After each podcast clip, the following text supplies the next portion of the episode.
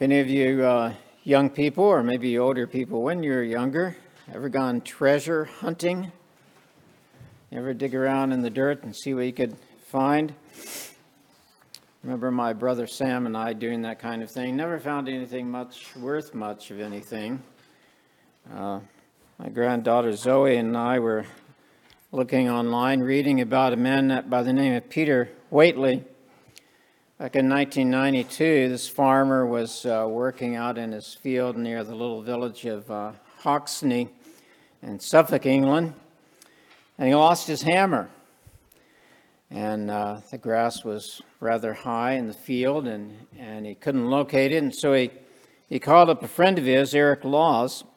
He knew his friend had recently been given a metal detector as a retirement gift. And so he asked Eric to come over and help him find his hammer in the field. Well, Eric started uh, searching with his metal detector in the area where Peter thought it might be and started getting a lot of noise on his metal detector. And so he and, and Peter began digging around in the earth. And within a matter of moments, they they were picking up gold and silver coins, and quite in abundance, and so much so that they stopped what they were doing and went and called the police and the local historical society and had people come out who were professionals to unearth what turned out to be an oak box full of incredible treasures dating from the early 400s AD the largest cache of Roman Britain treasures ever found. Uh, Peter and Eric uh, split a finder's fee of uh, 1,750,000 pounds, which I think in today's monetary standards is over $4 million. How'd you like to find that treasure? Treasure like that? Well, Jesus uses a story about a treasure in, in our parable, just as in Roman Britain times, a wealthy family probably buried that treasure for safekeeping. The Roman Empire was coming apart. It was not a safe place, a safe time, and so probably a family uh, had secreted that treasure from any thieves, uh, would be marauders, and never made it back to collect it. Well, people were doing that in Jesus' time as well. He didn't have banks like we do, he didn't have safe places to put it. So often, if you had some wealth, you buried it in a field uh, to keep it safe from anybody that might break in. Well, if a person who did that died and hadn't told anybody where that treasure was, and just like, uh, just like in the case of Peter and Eric, somebody might find it later on. And Jesus uses that concrete example from life in a parable in our text this morning. So let's turn to Matthew chapter 13. Matthew chapter 13. Remember, we're in this uh, section of teaching uh, from Matthew, the apostle, and Maybe one of the things I'd, I'd invite you to do is, as I read just a couple of verses for our consideration today, a few verses, ask yourself, why would these be especially meaningful to Matthew? Okay, if you know something about Matthew's background, think about that as we read this. We only have these parables from his gospel. So, uh, gospel. A, a, lot of Jesus' teaching is found in, in Matthew, Mark, and Luke. Uh, but these, I believe, are only found here in Matthew's gospel. So ask yourself uh, what personal investment uh, he might have in this. Remember, Jesus is, is really sort of at a pivot point in his ministry.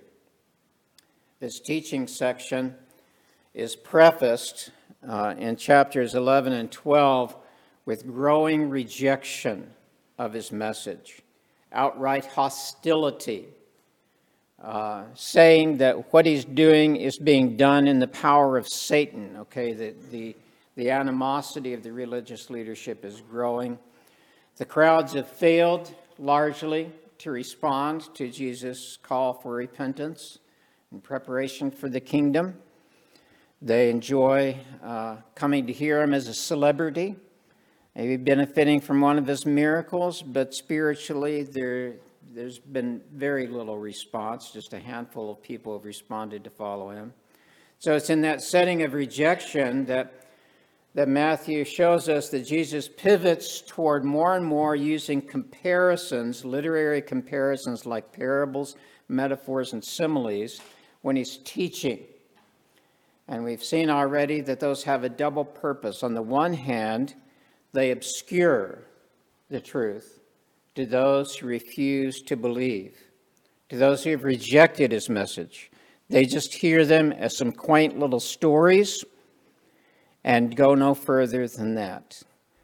But, and this is especially true as we move into our text today, for those who respond in faith, for those like his disciples who we've seen earlier in this chapter come to Jesus and say, you explain this to us? We don't understand. Those who come with faith, with confidence that that there's truth here, they just haven't quite got it. These parables become ways of opening up wonderful truths to them, wonderful words of life that speak to their hearts. And so that's where we're at in, in this uh, teaching, teaching section in chapter 13. There's really two scenes.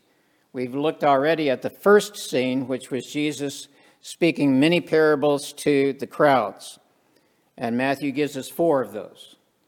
Now, we've transitioned in verse, um, I think it was, yes, verse 36. We've transitioned away from the crowds. Now Jesus is just with his disciples. And Matthew gives us four parables that he tells to the disciples. Uh, some people contend there's three, but I think, I think there's, there's four because I'm going to read verse uh, 52 as a parable as well. So, so we're going to look at the first two of those parables. So put yourself in the place of the disciples if you can. Okay, think about being Matthew or, or one of those other disciples, uh, Mary, one of the other women that was following Jesus at this time, and you're hearing him speak now directly to you, to you, using these parables. So our text is Matthew 13, verses 44 through 46. The kingdom of heaven is like treasure hidden in a field, which a man found and covered up. Then, in his joy, he goes and sells all that he has and buys that field. Again, the kingdom of heaven is like a merchant in search of fine pearls who, on finding one pearl of great value, went and sold all that he had and bought it. The kingdom of heaven, we've noticed, or the kingdom of God, is central to Jesus' teaching. He wants his followers to understand the significance, the meaning, their relationship with the kingdom of heaven. And so he's speaking to them. Why is he speaking to them in parables? You know, why doesn't he just give them direct direct speech? I I can't help but think that that it's so they remember it better. we we tend to remember concrete language much better than abstract language. So even for his disciples, I think he's packaging the truth in these brief narratives that are very memorable to them somebody tells you a little story like that, it's much easier to, to remember than some propositional truth. I'm not saying there's anything wrong with stating truth propositionally, with uh, statements of theology, systematic theology, but oftentimes a narrative will convey the meaning with a, with a memorability to it that that aids you in applying it. So he tells two little stories here. And the disciples are, I think, are already learning how to interpret the parables. Okay, that's another thing that we see happening in chapter 13, isn't it? He's sort of teaching them how to hear these. And so we had that parable the sower, and Jesus then interpreted that for the disciples. We had that parable of the weeds that he told to the crowd, and he's interpreted that to the disciples. And so I think this, this text is sort of leading you to begin to be able to interpret these on your own. Okay, you've, you've sort of got a sense of what to do. You're looking for one main thought. In this case, it, seems to be clear that Jesus has paired a couple of them here, so you can as, assume that the, the thought is going to be very similar, if not identical. He did the same thing, remember, with those parables that we looked at that he said to the crowds earlier. The, the parable of, of the uh, leaven and the parable of the um, uh, birds of the field nesting in the mustard seed plant. Okay, so, so we've got a pair of parables here in our text. What do you think is the main point now? Well, we, we can probably uh, look to that repeated phrase here in these two to get the main point, right? They both both end with someone going and selling everything they've got to gain something which is of great value to them. Okay? So, the kingdom of heaven is of such value that it is worth everything you've got. Surely that must be the point, right? The kingdom of heaven is worth everything you've got. Think about the disciples hearing this. As I mentioned before, why would Matthew remember this, do you think? Well, he's, he's seen this personally, hasn't he? Remember, Matthew was a tax collector. He's one of the, well, sort of the outcasts, religiously speaking, of the Jews. Pharisees and Sadducees certainly wouldn't want to have anything to do with him. He's, well, any, any red blooded Jewish patriot wouldn't have anything to do with him because he's collecting taxes for the Romans, for the oppressors and he hears the preaching of this, this carpenter turned itinerant uh, missionary. Something clicks in him. He hears that message repent, the kingdom of heaven is at hand. And maybe he's turning it over in his mind as one day Jesus walks by the place where he's collecting taxes. And he looks at Matthew and he says, Matthew, follow me. What an astonishing moment that must have been for him. Hey, I, wonder if he sort of looked around, wondering if Jesus was talking to somebody else. Jesus is going to pick me? Matthew was so moved by that that he got up and left it all. It would appear that he leaves his job never to go back and starts following this man around, listening to his teaching. Oh, I think he identified with these parables. He had found a treasure in Jesus, and it was worth everything he had. And other disciples as well, you remember. The fishermen left their nets, left their profession. I think Jesus, speaking first to them, we always want to look at what the text is saying to the people who first got it, and then look for an application to ourselves.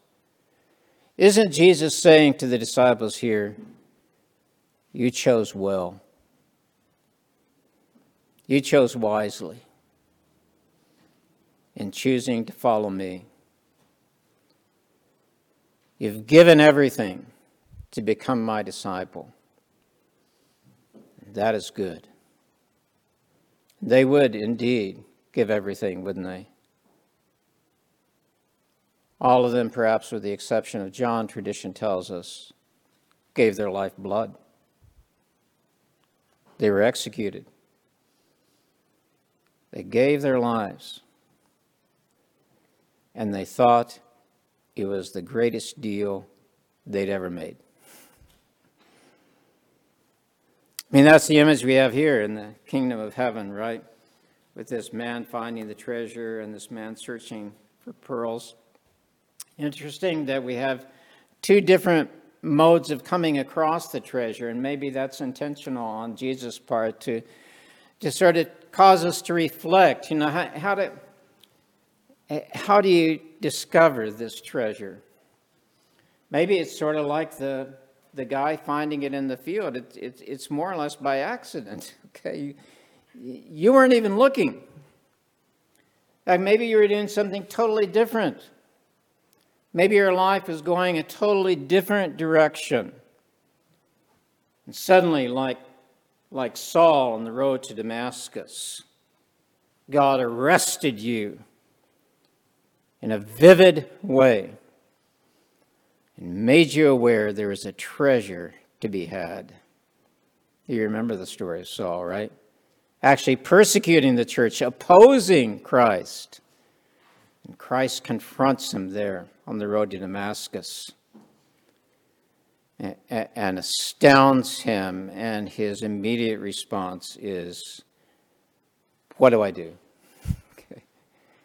What do I do? He gave it all up. In one of his letters, he talks about that. Talks about his life before. I was a Hebrew of the Hebrews, okay? I was upper class Jewish religious guy, okay? I was a Pharisee of Pharisees. I was the top of my class. I had the best education in the world. And indeed, we see, we see how prominent he was in the fact that he is the designated witness for the stoning of Stephen there in Jerusalem. He, Paul might very well, Saul then, might very well have picked up the mantle of Gamaliel, one of the foremost rabbinic teachers, not just then, but ever. I was a Hebrew of Hebrews. I, I kept all the rules. I had it all. And he says, You know what? I think of it all now like a bunch of garbage. okay. All my status, all my accomplishments, all my degrees, all my wealth, I count it all as rubbish in comparison to the treasure of knowing Jesus Christ as my Lord and Savior. Sometimes the kingdom is made apparent to us in that sudden, unexpected way. Sometimes God has already awakened in you a desire, a searching. I read a quote from Richard Hooker, uh, English Puritan from many years ago. And just to paraphrase it, he, he says, If all the beauty, all the knowledge, all the honor, all the magnificence of every human being, of all the human race, if, if all that was given to one person, He said that one person would still have a longing within him for something more. Hooker is saying, of course, that you, created in the image of God, have a longing that cannot be satisfied by anything on earth. Now, I know we often think our, our longings can be satisfied here on earth. If I just had enough money, if I just found a treasure like Peter and Eric and had $2 million. You know? or, or we or we think if only I had that that particular relationship Ah, that would satisfy me forever. Or if I only had that, that job. Okay. if I had that retirement package, if I, if I had that experience, saw someone on TV talking about traveling, and they said, you know, it's not who dies with the most riches that wins.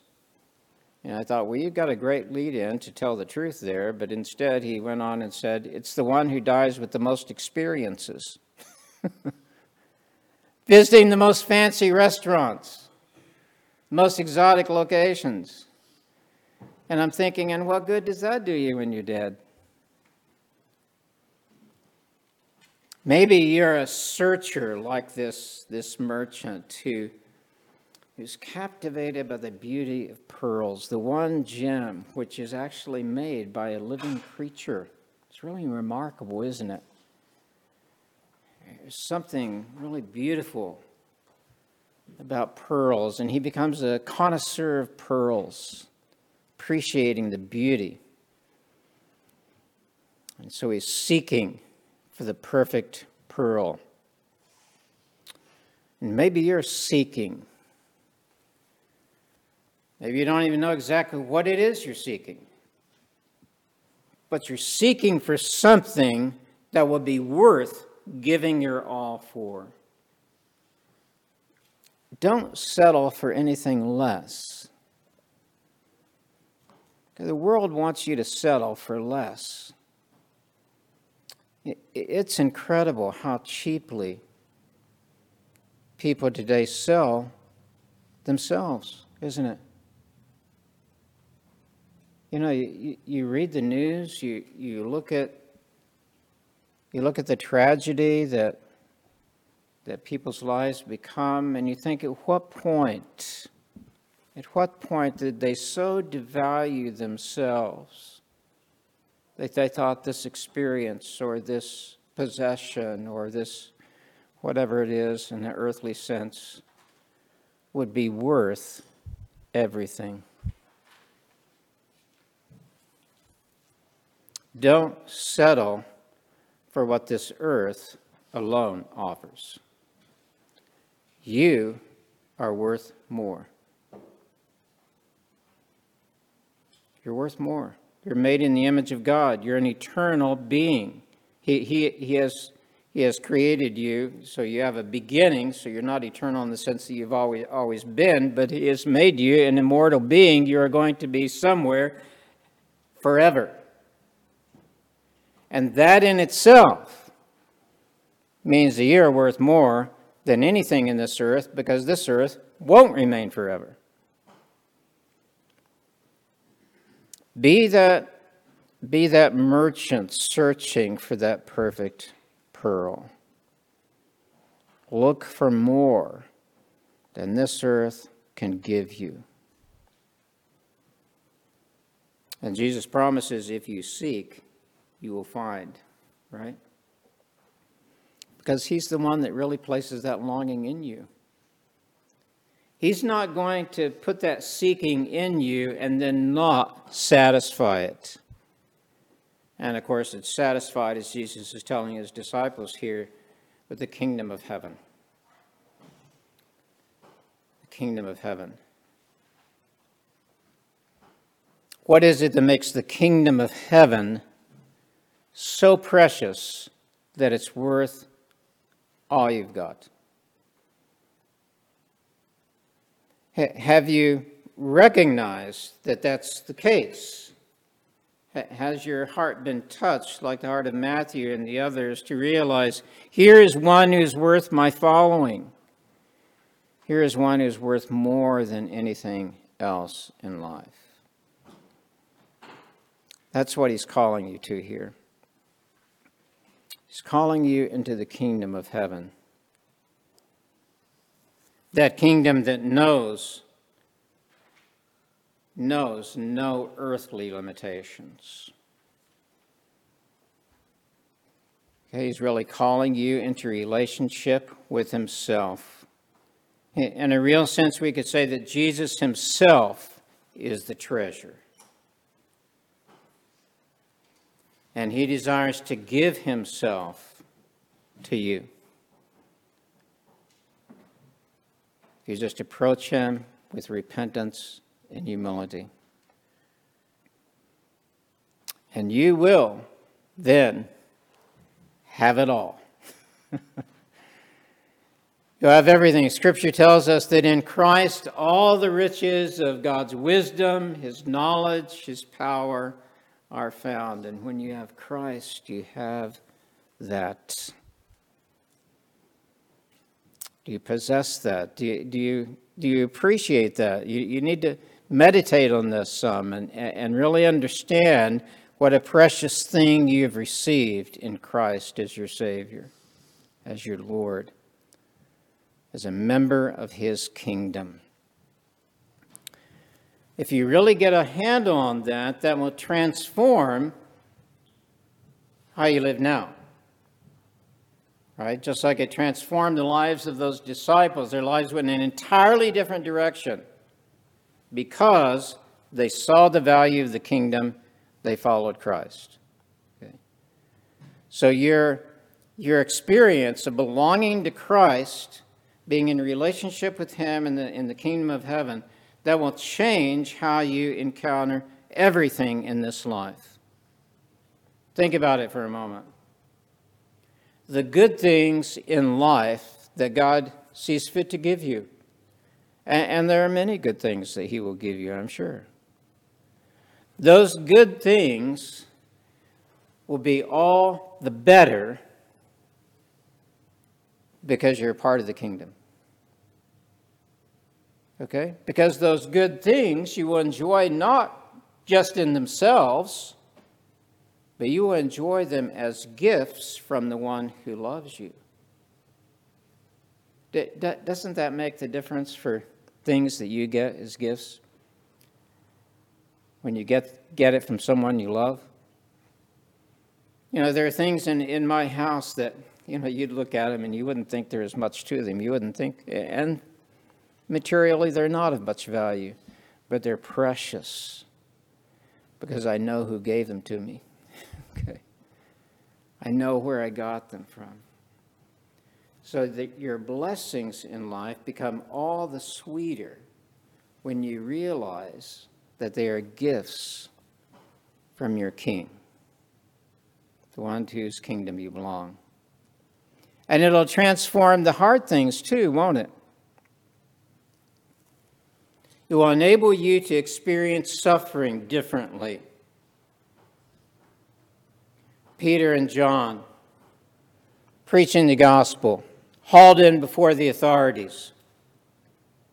And they're told to keep their mouths shut. And they say, sorry, can't do that. We're going to keep preaching. And so they beat them, probably with whips. And what do we read in Scripture? They went out rejoicing that they could suffer for Christ. or Paul and Silas, having been beaten, they're in stocks in a dungeon middle of the night, can't sleep because of the pain. So what do they do? They sing hymns. It will transform your experience of suffering. Joni Eareckson, who I've frequently mentioned to you, I'm sure. Young girl paralyzed from the neck down uh, as a result of a diving accident when she was 16 has lived now for decades, not only with paralysis, but with, with, with other kinds of problems. He's even had cancer.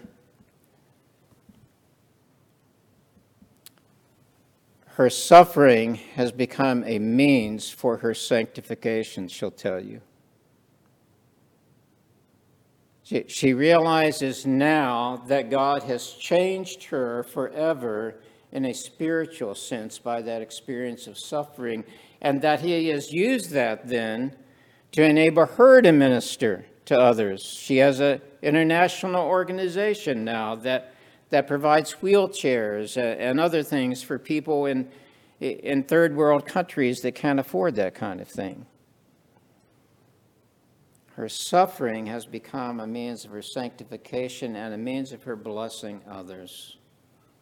Paul talks one place about, about comforting others with the comfort that we have received. To really understand the beauty, the worth of the kingdom of heaven and of the Savior that you serve is to have your suffering transformed. It's to look at it differently. You look for the hand of God in it. How is He shaping? How is He drawing me, me to Himself here? How is He shaping me? How is He growing me? It'll change the good things that you're in, in, encounter in life. It'll, it'll change your apprehension of the suffering in life as well. And it will motivate you. Okay, if you really get, get a hold of this, uh, of what Jesus is talking about, this, this treasure, this eternal treasure, this what Paul calls your inheritance. You've got an eternal inheritance that is beyond your imagining. Paul says on one occasion that all, this, all the bad things that have happened to me are like nothing compared to the eternal weight of glory that will be mine. Jesus prayed that for you. If you belong to Him the night before He was crucified, He's not praying about Himself. He's not praying for courage to face the, the enemies that He's going to encounter. He, he's not praying for stamina to endure the spitting and the beating and the. He, he's not praying for the, the ability to withstand crucifixion. He's praying for you that you would enter his glory. Isn't that incredible? He's praying that you would one day enter into his glory. And you've got that waiting for you. Let that motivate you, let that empower you to repent of your sin, to resist sin to, to pursue godliness because you have glory awaiting you. If you get a hold of what God has promised for you, that becomes,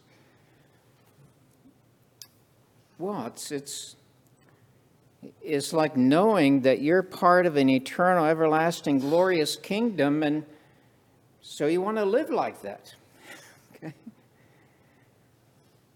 Live up, in other words, to who you are. You've been made a new creature in Christ. Live like that new creature. Put off the old self. Put on Christ. I think all that's wrapped up in this wonderful admonition to us to seek the kingdom of heaven. And remember, remember that, that possessing it is guaranteed to you. This isn't a teaser. Okay, God, God doesn't hold out this, this wonderful promise and then say, well, if you don't quite measure up, I'm going to take that back. He doesn't do that. This is a free gift. Okay, we're not to allegorize these parables and begin to think that we've got to buy our way into the kingdom. That's not the point of these parables. Jesus is just using that as an illustration of how much value kingdom has. It's given to you as a free gift. Free to you, but not to God. It cost God to give you this gift. It cost the Father sending his Son. To bear the rejection of human beings, to see him abused, to see him take on human sin himself and to pour divine wrath upon the one who is the only begotten one. It took that from the Father. It took the Son humbling himself, becoming human. And that would have been enough, but he, but he humbled himself further. He, he became a servant to human beings. He came to serve the human race. And not only that, he, he came to be rejected by them,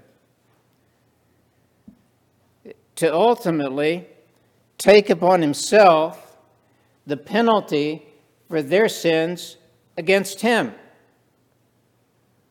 Do you ever think about that? Jesus bore the penalty for Peter denying him.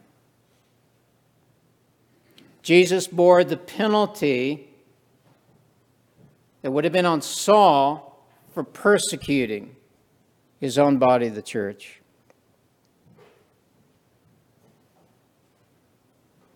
And it cost, we, we could say it cost the Holy Spirit. Because it took the Holy Spirit breathing life into you when you were dead in sin and coming to dwell in you as his child. You ever have those days when you think, Holy Spirit, how can you put up with dwelling in me? Okay. It cost God the triune God, to give you this free gift. He will not take it back. He's paid the cost in full. And so ours is to rejoice, don't you think? Don't you think Matthew and the other disciples would have would have smiled to hear this and to know that Jesus was was talking about them? they'd gained that kingdom. Have you gained that kingdom? I pray that you have. If you have, if, you, are one who who's living in that kingdom in anticipation, okay, you're living now as a citizen of heaven here on earth. You know, be assured that, that the Lord will get you through everything. He will bring you into glory.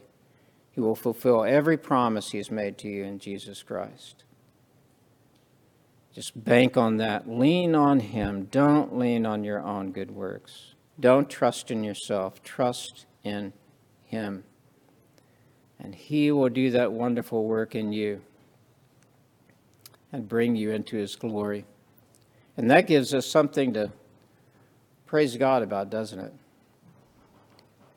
And good news to tell to other people. We have the best news there could be to give to any human being. I don't care what a person is searching for out there in life that you may encounter, we've got something better than what they're searching for. And so we can boldly testify to the kingdom of heaven and tell people you need this because I needed it. And I received it as a free gift of God's grace. Let's pray together. Heavenly Father, what a glorious uh, gift you have given to us, and we would be the first to admit that we did not deserve it in the least. We were wrapped up in ourselves, we were consumed by by desires of this earth. We were just oblivious, many of us. And, and yet, somehow you, you awakened in us a desire for you. We are so grateful for that. Thank you, Lord, for thank you for not letting us stay satisfied with the things of earth, but to look for something more, something greater, and help us to appreciate that more fully, Lord. We know we often take it for granted. We get caught up in schoolwork and in daily routine and jobs and whatever, and, and forget what a precious treasure this is. Help us to keep hold of this in our hearts and minds and see every day as an opportunity to live as the people of your kingdom, to demonstrate love, uh, to to give others the love that you've poured into our hearts in Jesus Christ and to testify to you and to and to just enjoy your presence and the blessings that you send our way as gifts from you. In Jesus' name we pray.